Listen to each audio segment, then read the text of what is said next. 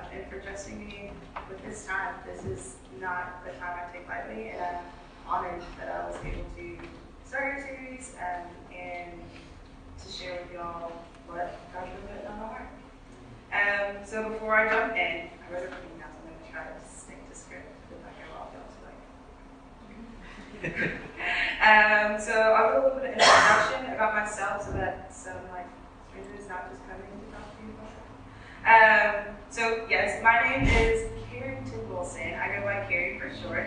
Um, and I'm a recent graduate of Seattle Pacific Seminary. Yeah. um, I'm originally from a small town in Louisiana uh, called Grambling, and though I'm a Southern girl at heart, Seattle has become my new home over the last three years, and I'm very grateful. Uh, I moved to Seattle to learn about youth ministry and recently accepted a position with Young Life in Northeast Seattle as the WyldLife Coordinator, which is the middle school department.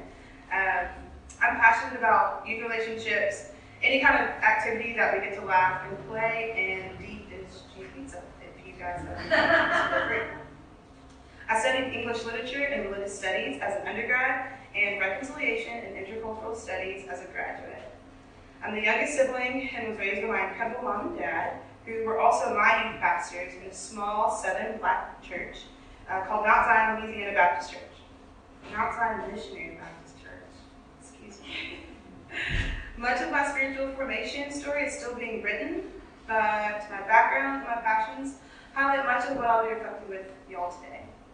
Uh, so, lovely, thank you, Erica, for reading the passage. Um, if we can keep that on screen, if that's possible. Uh, specifically, can we do verse 7, starting at verse 7, if that's like a mid place, uh, just so we'll have that on our minds and fresh with us. Uh, so today I'll be interacting with the story of Esther, the adopted Jewish orphan whose beauty and character allowed her to become queen and eventually a rescuer of the Jewish people. But to give a little more background, help where the story, because this is not the first, 4. So there's a couple of chapters that give a little more context as to what's going on. Uh, so I'm going to give you guys a little bit of that context. Esther's parents were killed in one of the many transitions of the Israelites. She was taken in by her cousin Mordecai, who received the story of Jews, which uh, we can infer from the promise of Abraham and Sarah in Genesis 12 has one interpretation here on earth and one in God's eyes. The Jews are currently living in Susa under King Ahasuerus, exiled from their homeland. King Ahasuerus was a proud man and often let pride and power rule his judgment, in which Esther becomes queen due to his recklessness and her beauty. King Ahasuerus made a law that all those living in the palace must bow upon bell ringing uh, to worship the king. But Mordecai was caught disobeying this. Mordecai proclaimed his Jewish faith to the kings, to the king's officials over the king. The word gets back to the king, in which he makes a decree that all Jews will be gathered and killed on the 13th day of Adar. And that's where we are in the story. Because Mordecai is publicly mourning because of the fate of the Jews if there is no intervention on their behalf. He catches the attention of Esther, and as the text employs, go, as text says, employs her to go to the king. Her first response is to recite the law and inform him of her distance from the king. Verse 11 is the very first time in the book, Esther, that's named after her. She's recorded speaking. And her response is that she'll stay quiet until she's called upon. Mordecai then reminds her of her title, her story, and her fate if she abandons them. Just then, something clicks with Esther, and she immediately springs into action, telling Mordecai to gather the community and fast together. And she will do the same, and then she will go to the king regardless of her fate or the law. So today I want to reflect on the communication between Esther and Mordecai in this time of struggle and hopelessness. Esther's story until this point is pretty climactic, and she's finally gotten to a place of slight relief. She goes from being an orphan, virgin Jewish young girl to the young queen of a palace with ample resources, family, and a possibility if she continues in the way that she's been She's not spoken in the first four chapters, yet has gained such stature. And if Mordecai wouldn't have made such a scene, she could have lived happily ever after. That sounds like the proper ending to a Disney movie. However, this is not a Disney movie. This is not a romantic love story or rescue story. This is a story about faithfulness and truth, which is why the interaction bears such weight in the text. Esther's first response is to remain silent, declare the law, and do what she's told. She's been taught to follow directions, she's been taught to stay in line, let those who have power and control make the decisions, and you follow suit. This young queen has not been trained, this young queen has not been trained on the proper etiquette of queenship or social behavior. Yet she was called upon to act out of her element. She has not been empowered to lead, save, or create, yet here she is expected to do, expected to do so. What Mordecai expects this child to do, has no, she has no experience doing.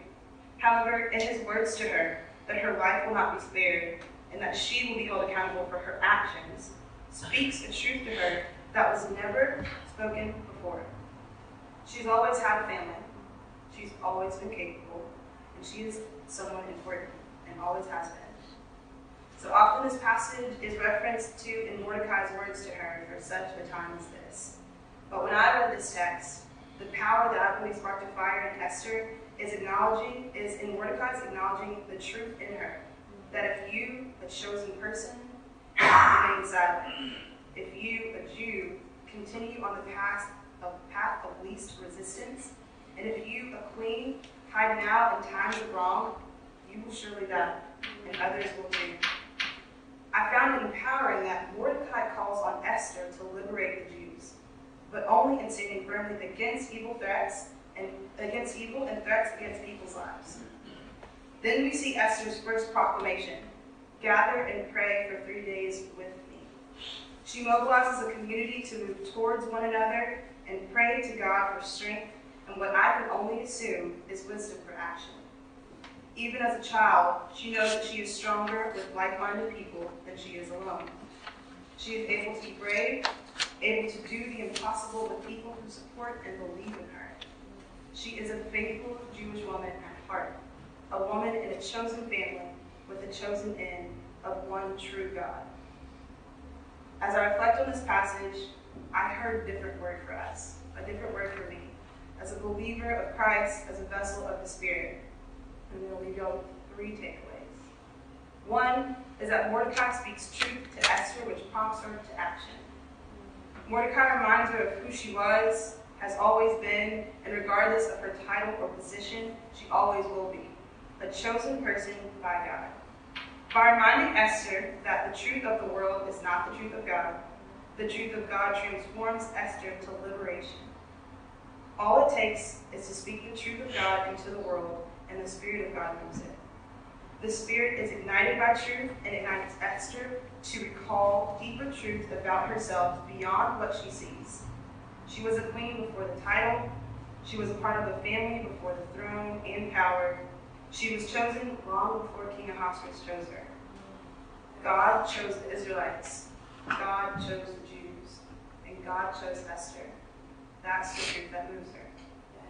Number two is that Esther relies on the strength of her community and her experience in faith.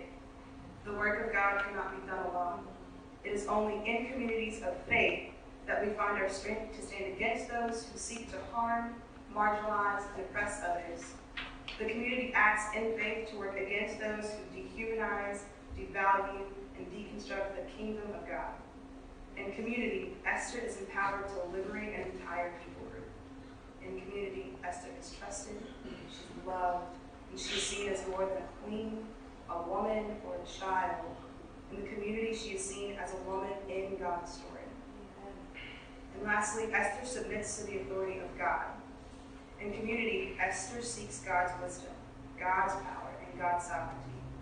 Esther knows the law because she recites it. She knows the tradition because she grew up in it. And she knows God is good because God has proven it to her in her life. Thus, Esther trusts that God already has the answer. She just needs to be faithful to to God's word and work in her life. I love this passage because as a young black single woman, I feel much like Esther. I often get bogged down with the news, politics, social media, and everyday occurrences that try to remind me that I'm nothing in this world. I work with children uh, who are often told to sit down and be quiet, told to do as you're told, and they're pushed aside. I come from a place where people of color are viewed and treated through historic eyes as animals, thugs, and rejects. I'm a woman who sees and experiences various kinds of harassment and slurs that reduce me to my body or a piece of me. I come from a place where LGBTQ communities seem invisible because they've been so far silenced and ignored. I see the ways that people of varying abilities are treated as outcasts and burdens. I've experienced the ways that homeless communities are being displaced and exiled. Yet, when I read this story of an orphaned Jewish child who, in faith, moves, toward, moves towards pain and suffering, towards those whose fate has been decided for them, towards the marginalized, I remember that God has already changed the world, that there's still work to be done, that I and that we get to participate in. Amen. I read Esther now as a story of the ways that I've been chosen to use my voice, my story, and my truth to liberate others to truth and freedom through Christ. A story that calls Carrington to action under God, in prayer, and in community to come alongside marginalized communities and speak truth. Esther is a story for every community, not just the marginalized. It is a story for us to examine the ways that we treat children and speak truth that empowers them towards goodness. Examines the ways that we find solidarity to persecuted communities towards them in love. Examines the uh, ways that we speak up in times of turmoil and strife. Examines the authority we submit to and how our actions support our belief of God's work in humanity. Esther is a part of God's story, and Esther's story is our story if we let us be.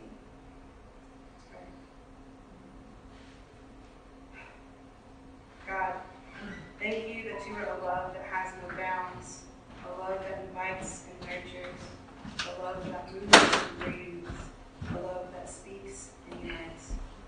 Holy Spirit, we ask that you a, fire of truth in us that brings down our barriers and moves towards you and others. In your precious Son, Jesus Christ, we pray. Holy Spirit, all. Amen. Amen. Thank you all. Um, I know this is a time of reflection, and did I, did I get questions? Did I get a question too?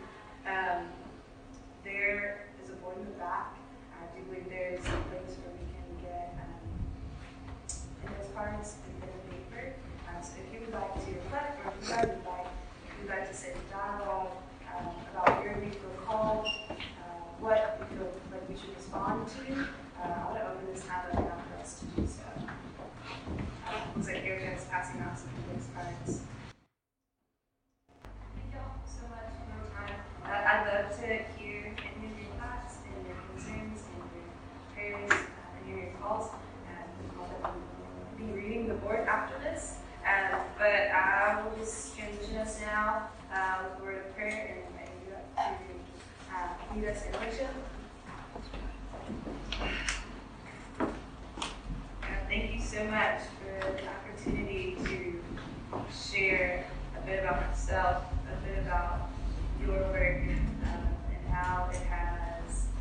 not been informed my life in the way that I move. Thank you for the opportunity to meet like-minded communities in faith and move towards each other, move towards you, and move towards places of pain, suffering, joy, hope, hopelessness, in love, doing all things in love. Thank you for the example of your son gives. Thank you for us to discern and move.